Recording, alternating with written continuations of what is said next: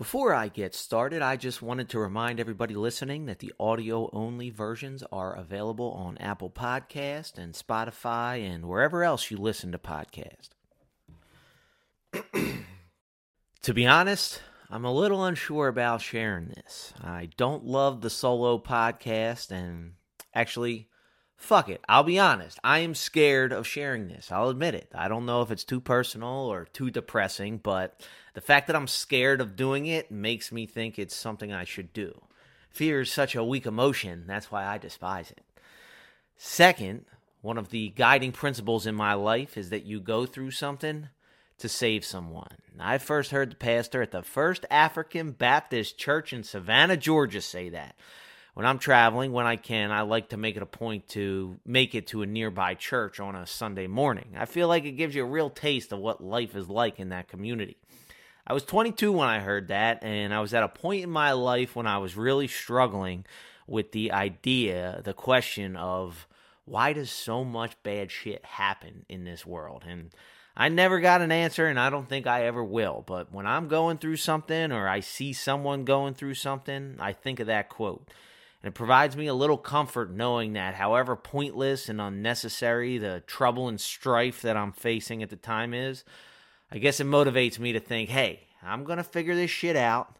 And maybe one day I'll be able to help someone else when they're going through it suffer a little less. Now, I wish I could say life has been throwing me left hooks recently, but it feels more like five people are sucker punching me whenever they see fit. When I take a step back and I look how everything is going, I honestly can't help but shake my head and laugh. And and I don't mean that as a figure of speech. The writer in me looks at what's happening in my life and I think if if I put this in a screenplay, people would not believe the timing. Like I know bad shit happens to everyone.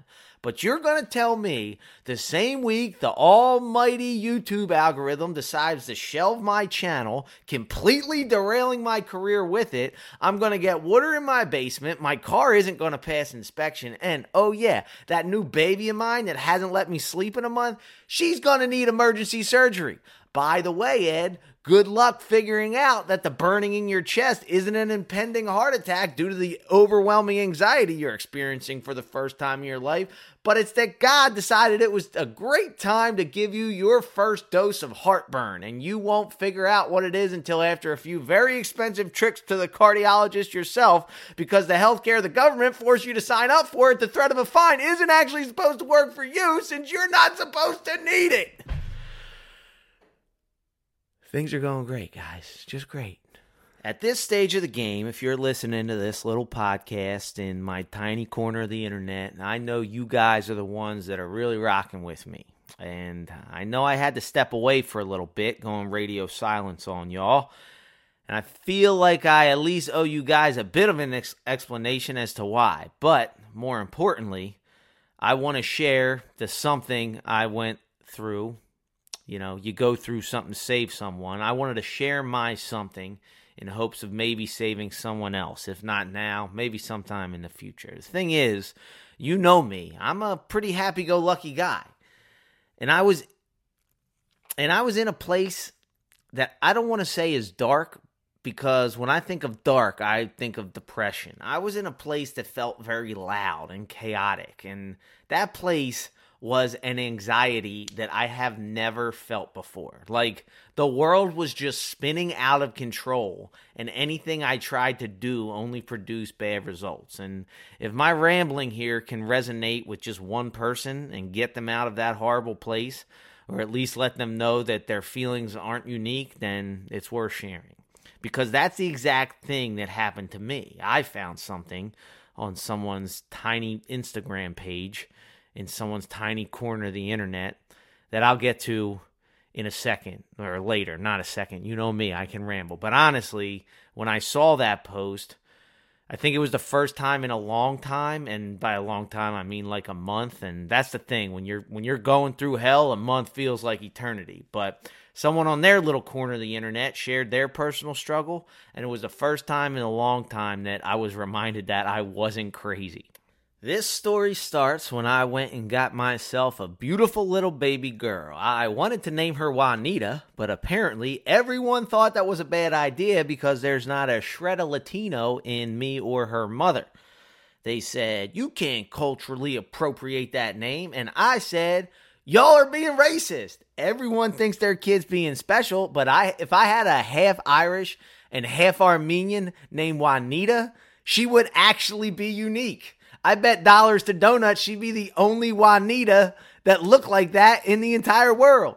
Plus, it's a beautiful name, Juanita. Juanita Rose. Are you kidding me? Needless to say, it was a battle I lost in real life, but I can still call her that, not only on this podcast, but when her mom's not around. And my plan is if I do it enough, you know, like Inception, when she's old enough, she'll just identify as Juanita and I will win. Now, Juanita has been keeping us on her toes since before she was born. I'm not going to get in the weeds with all this medical jargon, so for the sake of this podcast, let's just say she's got a big heart.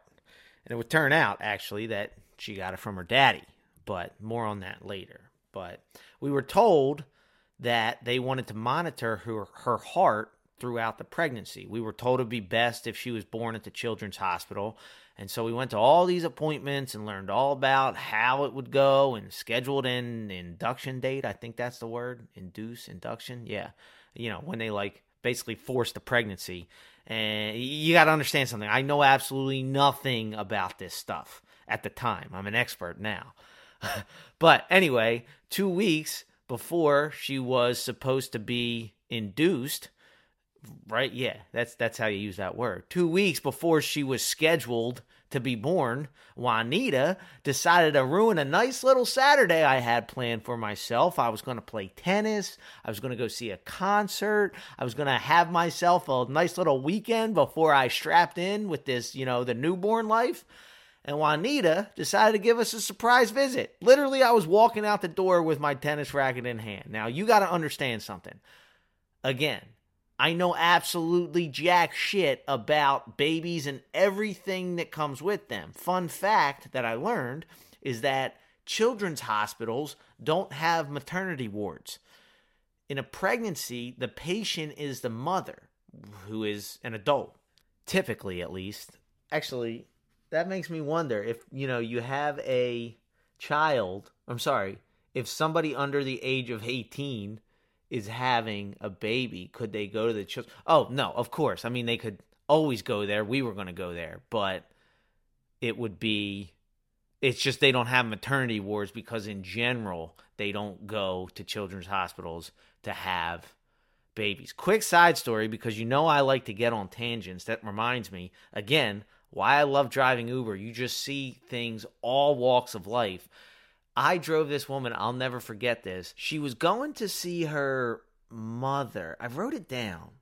I, I she had said she had just become a great grandmother and she was seeing a, her great great her mom who was now a great great I, I, I forget all the logistics but it was something where the ages and the timing just didn't add up and we got to talking and this woman relayed the story that when she was born, her parents were 12 and 13 years old. Uh, the the her mom had a, a stomach ache, or what she thought was a stomach ache. They didn't even know she was pregnant. Went to the doctor, and uh, the doctor was like, uh, "This isn't a stomach ache. You're pregnant." Anyway, that's a little side note. Back to the story.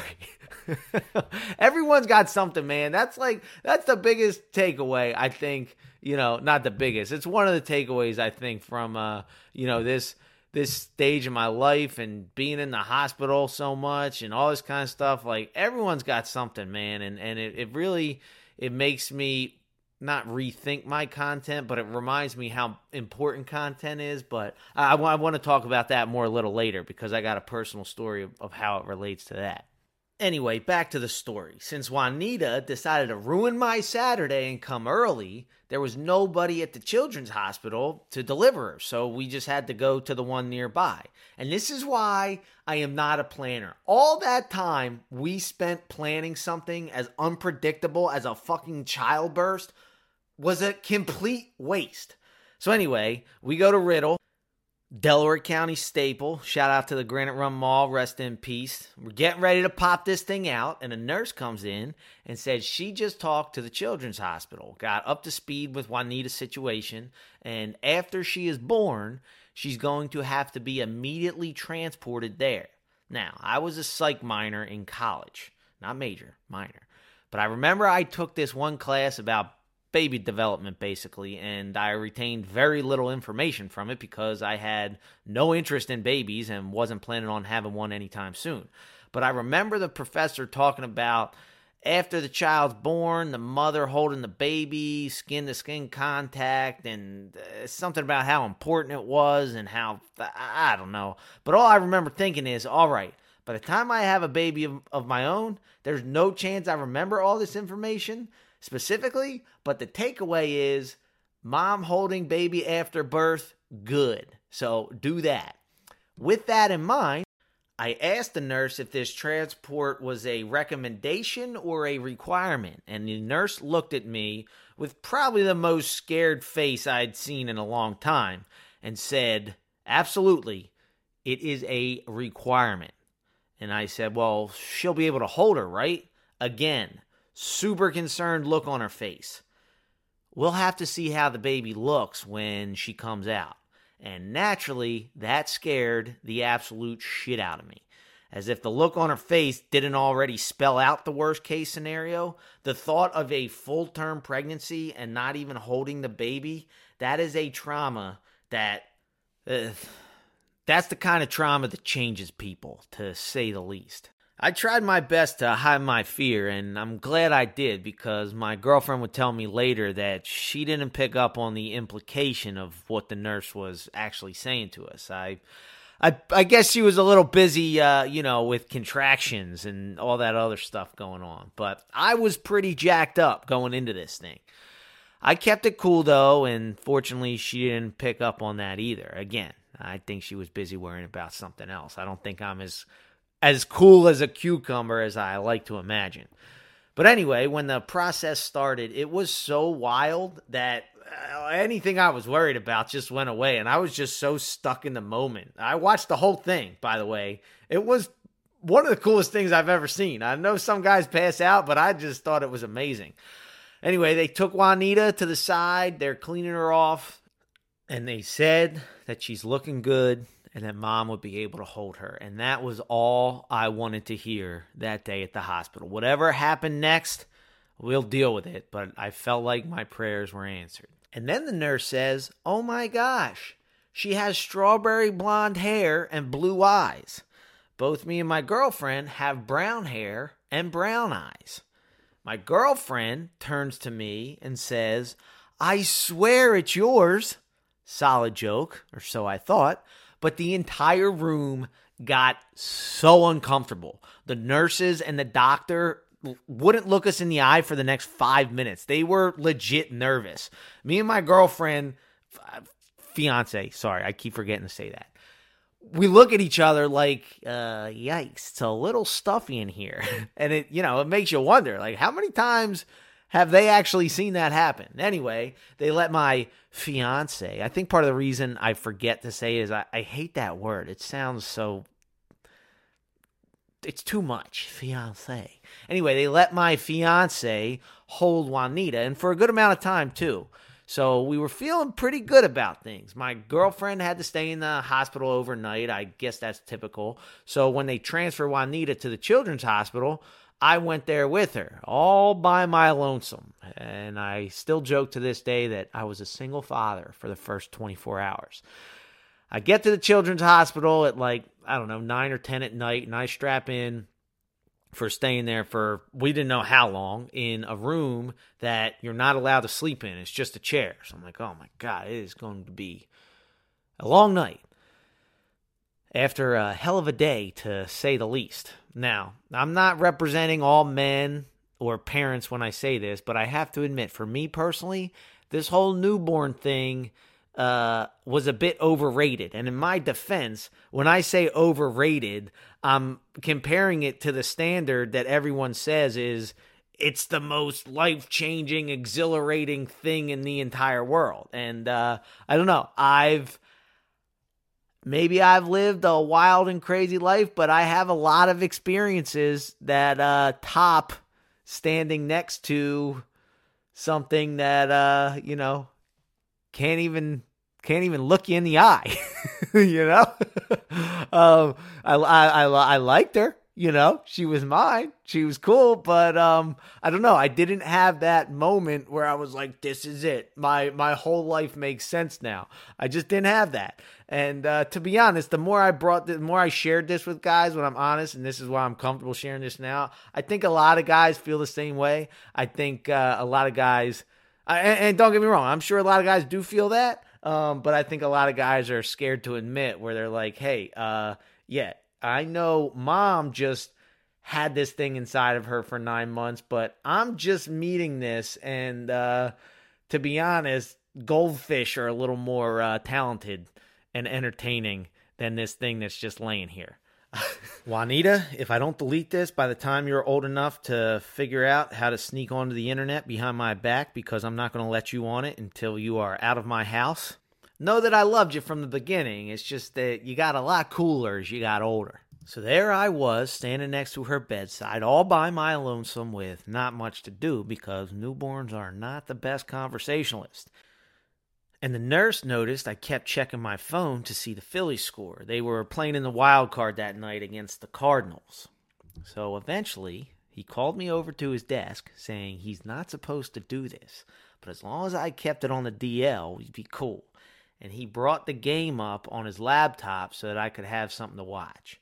It was something I'll never forget because after a day like that, standing in the NICU with a baby that I just met strapped to all these monitors, unsure of a whole lot of things. Watching the Phillies win was like this little glimmer of hope or entertainment or escape or whatever you want to call it. And every now and then I see comments on social media, like snarky comments of people basically shitting on sports fans, saying things like, Imagine caring so much about millionaires playing a child's game. Uh, what's that quote they always say? Something like, um, The emperor. The emperor gives the masses a circus to distract them from how he's ruling the, the, the kingdom. That's it. The emperor gives the masses a circus to distract the masses from how he's ruling the kingdom, sports being the circus. The funny thing is, I actually agree with them. Like, I, I fully recognize how ridiculous it is for me to care about a game that I'm not even playing in, a game with arbitrary rules and zero actual consequence.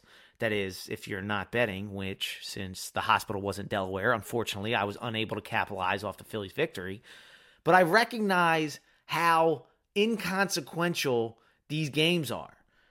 But that enjoyment and the escape and the camaraderie with the nurse that sports brought, like honestly, it reminded me the power of content. You know, I can really pick apart things on my channel sometimes, like how traffic tickets are the demise of American society, or how the gig economy is an impending doom for the middle and lower class that nobody seems to be talking about. And I think it's good to be aware of those things. It's good to be aware of political issues and cultural issues and this and that and the other. But I was reminded uh, with it was like the most stark reminder of how necessary and fun a pointless escape can be how how content can be so mindless and inconsequential and unimportant and at the same time very necessary. And i'm going to try to remember that moving forward that you know people just need a laugh every now and then you know? So anyway uh, we ended up staying at the hospital for four or five days maybe and uh, we got nothing but good news. It was weird man. Everyone uh, always says the the shocking thing about having a baby i've heard this from so many people is you know you go to the hospital you have the baby and then they just let you leave they don't give you instruction, you know, they, they don't give you anything. And that was not my experience at all. I didn't change or feed the thing for the first four days. The nurses did it. Actually, strike that. I changed one diaper because the guy wanted to basically give me a, a training session of how to do that, like like practice. We're talking about practice. And and actually, going back to the importance of sports, it turns out I got to talking with the nurse that gave me the diaper training. And he knew people that I knew, and we pieced it together um, that we had a mutual friend. And we actually we found out, we realized that we had watched the Eagles Super Bowl parade at a mutual friend's apartment five years ago together. And when I texted that mutual friend to tell him that, he ended up sending me a picture from that day with me and that nurse in the background. Eh, like, what a coincidence, you know? And again, it just like reiter- reiterated the, the value of entertainment, so to speak bringing people together like that over over something so inconsequential and fun. Um, but that that was that, that I digress. I, that wasn't a fart there. If you heard that, that was my chair. So anyway, we finally leave the hospital, and I remember thinking, I have never been so excited to do chores. Like I just wanted to get home and do dishes and do laundry and do all the normal things that I usually complain about, but now that I get to do in my own house, just get my life moving again. And I was doing good. When people ask me, uh, you know, I have friends who don't have kids and they ask me like for my take because they know I'll be honest and I won't give that overrated, this is the most life changing thing that ever happened to me. Uh, what it's like being a parent. I channel my answer from that. And again, just to be clear, just to be clear, Nothing wrong if you feel like it's the life changing moment. I'm just saying, I just I just want to be the voice for the people who don't feel like it's not the life changing moment because I feel like I at times that person has been made out to be, you know, unaffectionate or uncaring or you know they don't like parenting or whatever it is and I think that's a bunch of shit. I think that uh you know people react differently to change and and you know, people react differently to different things. So I just want to be a voice for the people to know you are not a complete psychopath. So anyway, when people ask me about what's it like being a parent, I channel my answer from that one month window. And yeah, the sleep was an absolute pain in the ass, but it's manageable. Everyone in the entire world that's ever had a kid has managed it. Um, but there was even one point I remember saying to my fiance that, hey, we should have another. These things aren't that bad. At least not as bad as everyone makes it out to be. But then we had our one month follow up. And that's when everything changed for me. The thing they were monitoring took a turn for the worse. And it wasn't like we needed uh, emergency surgery, it wasn't like they needed her in surgery right now. Um, but it was, we aren't going to do surgery now because it's Friday afternoon, but we're going to need her back here on Monday morning, kind of thing. And after that, it just seemed like we kept getting bad news after bad news after bad news, talking about genetics, talking about how her big old heart came from me, and I had to get my big old heart checked out. And uh, just it got to the point where even when we were getting good news, it was almost like we were waiting for the pin to drop or the other shoe to drop, whatever the expression is. Um, I'm not going to go into details with all this, not only because it's a pretty unique and specific situation and therefore most likely irrelevant to anyone listening, but also for my sake. Your boy here gave himself a layman's degree in heart issues. And just like what I learned back in psychology class, I like to take that information I have and stash it away, only recalling it when necessary because I'm the type of person when I start thinking about something, I can't stop and it'll just lead me down another rabbit hole, wondering about more things. And I don't need to go back down that rabbit hole right now. you have to understand something about me. I am a delusional optimist.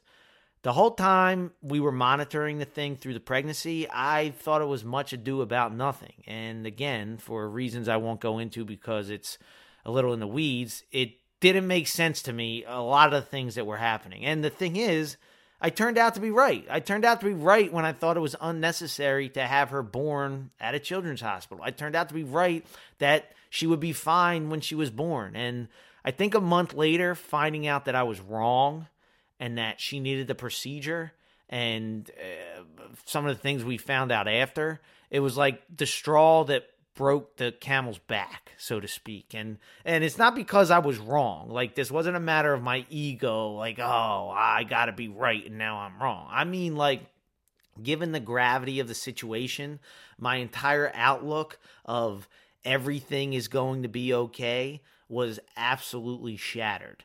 And the way the doctors and the nurses were speaking to me, like I was an absolute idiot, it didn't help. And before this, I never had an issue with control. Like I felt like I got a pretty good grip on the fact that in this life there are so many things, most things actually that are completely out of your control and all you can do is focus on the things that you can control and try your best. Well, I lost that and I wanted to control that situation. Sure, all those other things I mentioned were annoying. YouTube failing, what are my brace what are my basement, my car needing brakes, whatever. Uh, that's life. But when it came to my baby, I want I needed to know the future. And all I wanted to know, all I needed to know in that future was if she was going to be okay. And the doctors, uh, so many of them were great. But so many doctors tell you that you need to do this and you need to do that and they're so doom and gloom. And things just didn't make sense to me. Things that seemed especially invasive or unnecessary for an adult mind you let alone a fucking newborn.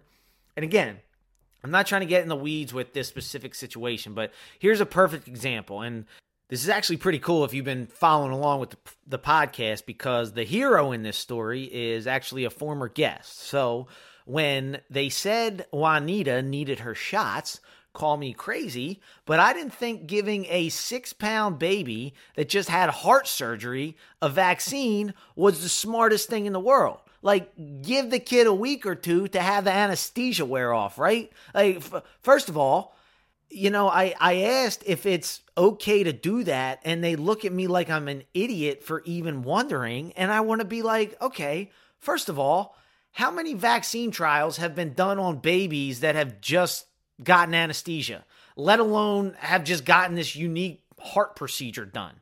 So, how can you confidently say it's totally fine? And second of all, if it's not going to hurt to wait a week or two, why won't we just wait a week or two? And they looked at me like I was a psychopath for even asking that question. So I texted Madeline, the virologist who I had on to talk about the vaccine that we aren't allowed to talk about, someone who literally studied and created vaccines for a living, alongside Dr. Fauci to give her credibility for anyone who might not like what she said. And I just wanted her perspective about the necessity of giving these vaccines to newborns at the schedule that they are not just recommending, they're like damn near shoving it down your throat. And she told me Juanita would have her mom's antibodies for another couple of months. If I feel uncomfortable doing it now, it's not going to make any difference if we wait. And listen, it should go without saying that you shouldn't take this as advice for your own medical needs or situation, and you should do your own medical research.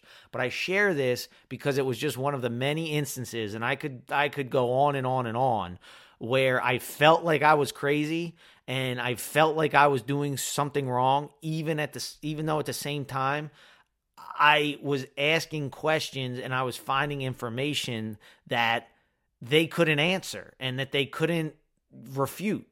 And most importantly, I was doing all this with the intent to do right by my baby, where they made it out like they, they almost made me feel like a villain just because I wanted to wait a week to get a vaccine, you know?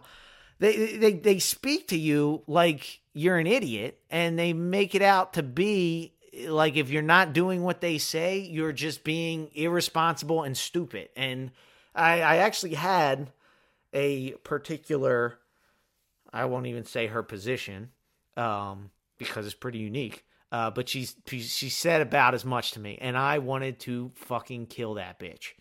I know I I don't speak that harshly often, and I don't speak that harshly often because words are tools. and I like to use my words as tools when I need to. And so when I say I wanted to fucking kill that bitch, I I I don't think I had ever I don't think I had after what she said to me in that room uh, about how I oh I don't even she basically told me that the way I was acting shows how little I care about Juanita and then proceeded to tell me what I'm supposed to do and how I'm supposed to act as a father to my own daughter. I cannot tell you the last time I've been that mad in a public setting. Fortunately, I'm old enough to know that when I feel like that in a place like a hospital, it's in my best interest, it's in everyone's best interest for me to just totally shut down. And that's what I did. Because otherwise, I know I'd say and do some things that I would most certainly regret. Uh, nothing that would land me in prison or anything like that, but uh, let's just say I doubt we'd be welcome back at that particular hospital ever. And it was actually, I was thinking about this the other day. The way it turned out with this particular woman, it was a nice little reminder on why it's important to handle things the way I did, to keep the peace when possible, to not worry about getting the last word because you never know when you might need that person down the road. And a few weeks later, it turned out I needed information that, due to her specialty, due to her specific position, this woman was who I had to call. See, believe it or not, I'm a pretty smart guy. I know I don't present myself as such, you know, given the way I speak and dress, but I am. And so when I wanted to figure out what the hell was going on with Juanita, and uh, apparently don't forget myself because they said it came from me, I set out to find out what the hell was going on with Juanita. And it's not impossible to read these academic papers and medical journals. It's just tedious because I'm not used to the lingo. So most of the time is spent Googling the words and phrases I don't understand and then applying it to what it says on the paper just so it doesn't read like a different language, you know? But the actual science to it, the way the body works, is about as logical as the way a car runs. And nobody looks at car mechanics like they're some sort of infallible geniuses. So why do you think doctors are any different? So I went through mounds and mounds and mounds of research, enough to give myself an honorary degree in cardiology. And there was this little bit of information that I needed her thoughts on because it was pretty specific. Basically, I needed to cross reference the information I was learning with the uh, meaning of uh, a test that we got. I couldn't figure it out myself, so I had to ask her. So I call her up, and this bitch says, I will never forget. I tell her that I'm researching and I have a question, and she says, what are you Googling? No, bitch. I'm fucking reading the same medical journals that you read when you got your degree. It's 2023. This stuff isn't exclusively kept in libraries anymore. Anyone with an internet connection can find it. It's like that Good Will Hunting quote. You can get yourself an education you could have got at the public library for a dollar twenty-five in late charges. Except now the quote is you could have got it with an internet connection and an email address to sign up for your free trial. That's such a bad Boston accent. But again, I did not say that. I kept it cordial.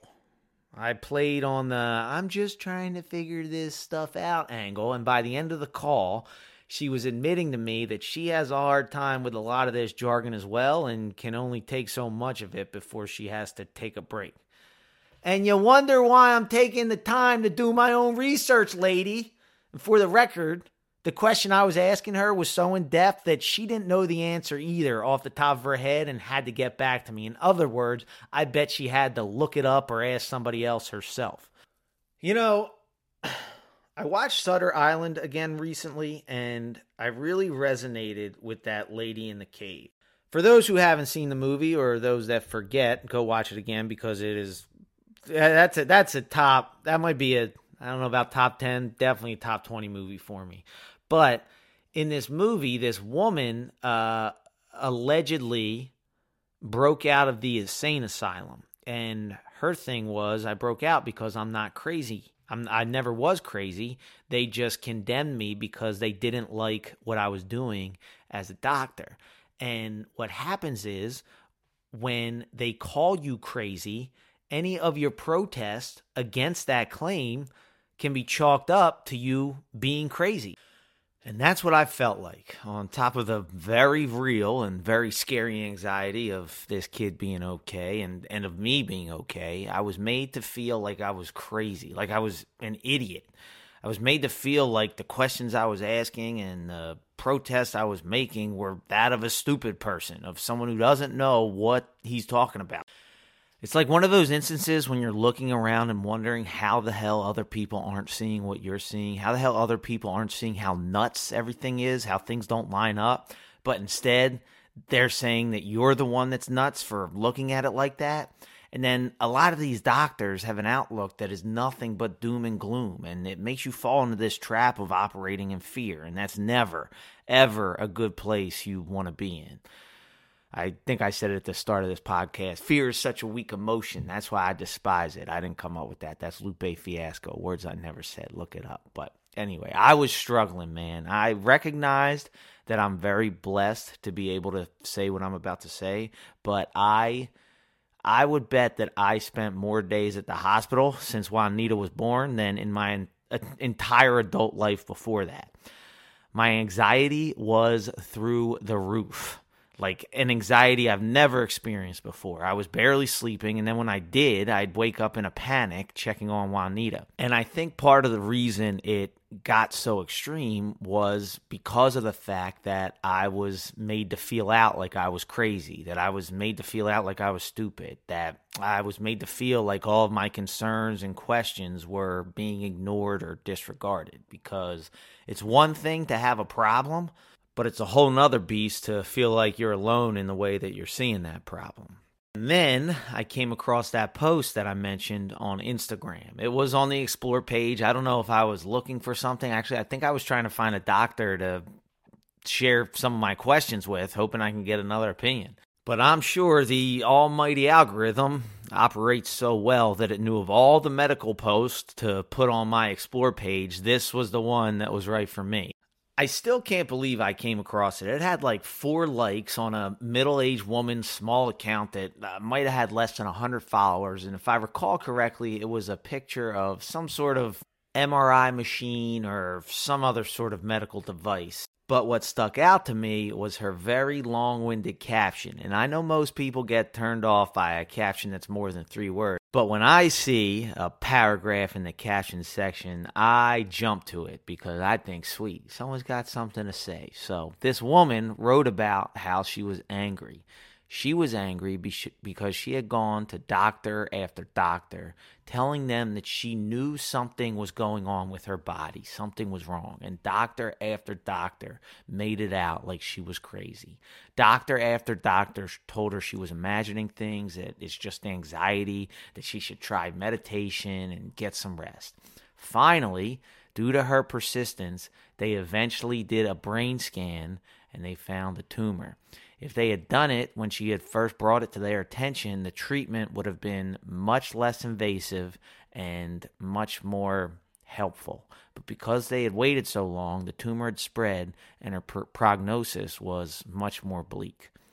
What resonated with me was the point of her post. She wasn't just complaining and feeling sorry for herself, even though she had every right to. The point of her post was that she was a doctor, a medical professional. And her point in sharing all of that was if she was a doctor and she was made out to feel crazy and stupid and discounted, how do you think somebody who isn't a medical professional might feel? And I mean, it it should come to no surprise how how much and why that resonated with me, but that honestly seeing that from a doctor kind of snapped me back to reality. It was like a sign from God almost, like a reminder like, "Hey man, this woman is feeling exactly the same way you feel, and she's a doctor there's something about knowing that you're not the only one, that someone else is feeling the same way you're feeling that's extremely powerful. And it honestly turned a corner from me. I started to get a grip on reality again, talking to family and friends that had solid insights and trying everything I could from positive thinking to meditation to, to get back how I was before I went fucking nuts. Back to remembering that, hey, most of life is a shot in the dark, and all you can do is try your best and hope it works out. And when it doesn't, have faith that you'll be able to figure it out and get through it. And that's why I wanted to share all this. The way that woman's post affected me, who knows? Maybe someone out there needs to be reminded that just because you feel like you're crazy and stupid and looking at things in a totally wrong way doesn't mean that you actually are. Just because you're going through it doesn't mean that there's not an end. And I doubt there'll be too many people in my very small audience that'll relate to this specific situation. But shit, I hope there's nobody that relates to it. But it's damn near impossible to go through this life without going through some shit. I think we all know that. And I figured if this world could break someone like me, someone who is, I'm not even a glass half full kind of guy. I'm the kind of guy that could be given a bone dry, completely empty glass, and I'd be grateful for the for the fact that we got a glass that could one day be filled. If this world could break me, shit, I think it could happen to anybody. And that's okay. That's life, baby. We didn't sign up for it, but it's what we got. All you can do is try your best to take it a day at a time, step by step. There is a power in positive thinking. And I learned the hard way how a negative mindset can produce a very negative experience. That's one of the biggest things I took away from this. Uh, there's that quote. Um, I, I forget who said it, but it goes My life has been filled with so many terrible misfortunes, most of, most man i hate when i butcher things. I'm going to start this over because it's such a great quote.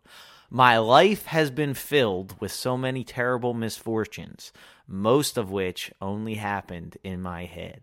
And that's what i realized about how i was operating about my fears and my worries and my anxiety. They were all things that were only happening in my head Sure, it's never fun to be in the hospital, and if I had a choice, I would not elect to have my newborn go under, of course. But when those things happen, they happen and they are done. The the horror is what happens in your head before and after the fact. The worst case scenarios that usually never come to fruition, but are alive in your imagination every second of every day. And the thing about life is, the thing that I realized I don't know if it'll bring you comfort, but it, it's what finally just made me give it up to the Almighty. The thing about life is one day is going to end for every single one of us. And when you look at life like that, it changes things. It makes all those other bad scenarios seem a little less bad. And what might be the most freeing thing about that realization is that you have to have faith that the worst case scenario isn't going to happen you have to have faith that it's going to be okay. If not for any other reason, then the alternative sucks. The other way of looking at it, the way of believing things are not going to be okay, is not a fun way to live life. I'm going to die someday. We all are. I don't know if it's tomorrow or if it's 60 years from now. But I know two things. One, thinking about it doesn't change the outcome. And two, the time I spend thinking about it, worrying about it, stressing about it takes away the from the very thing that I'm trying to preserve, and that's living a happy life. I hope to God this helped at least one person. Otherwise, what a waste.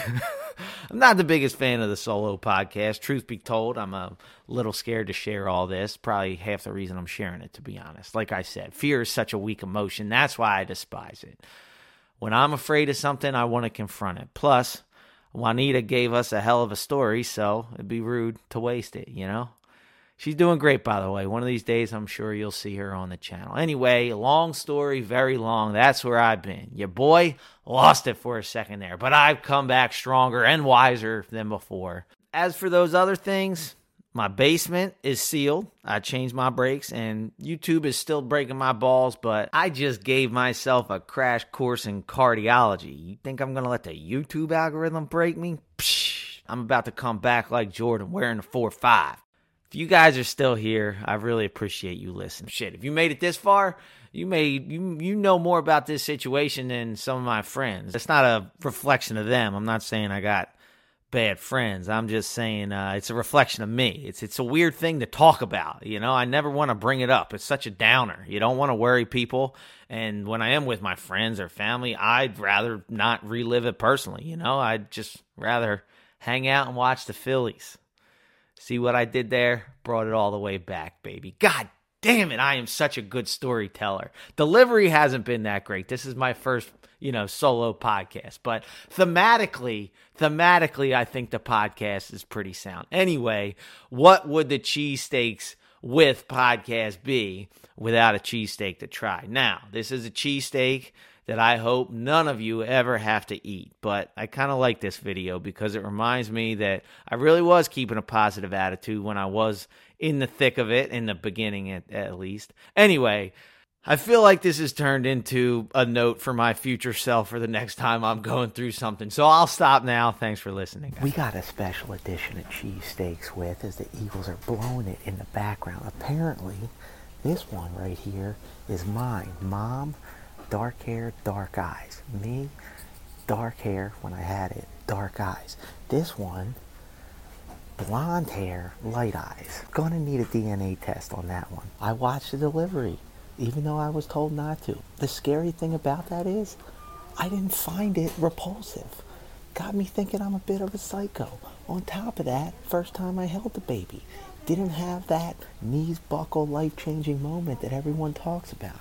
I like to think when you watch this when you're older, don't get me wrong, but maybe I'm a bit of a psycho. Who knows? But that's neither here nor there. The important thing is when it came to be mealtime, you know, I had to order a cheesesteak. So for the official AI DuPont cheesesteak review, right off the bat, it's not the biggest steak in the world. Roll nice and soft. The package isn't too bad. The steak looks good. But when it comes to value, it's free. So you can't beat that. The meat's good, it's a little dry, the roll's soft. As far as the cheese, the only coverage worse is the Eagles secondary in the second half. They were winning 14 nothing. All in all, I do not recommend if you're in the Philly area to go to AI DuPont and order a cheesesteak. However, I do have to say, the nurses and the staff here have provided a Chick-fil-A level of service. So, just on that alone, I got to give AI DuPont a 10 out of 10. Do not recommend the cheesesteak, but shout out to them and shout out to anybody who ever has to eat hospital food. Just know if you're watching this, I'm rooting for you.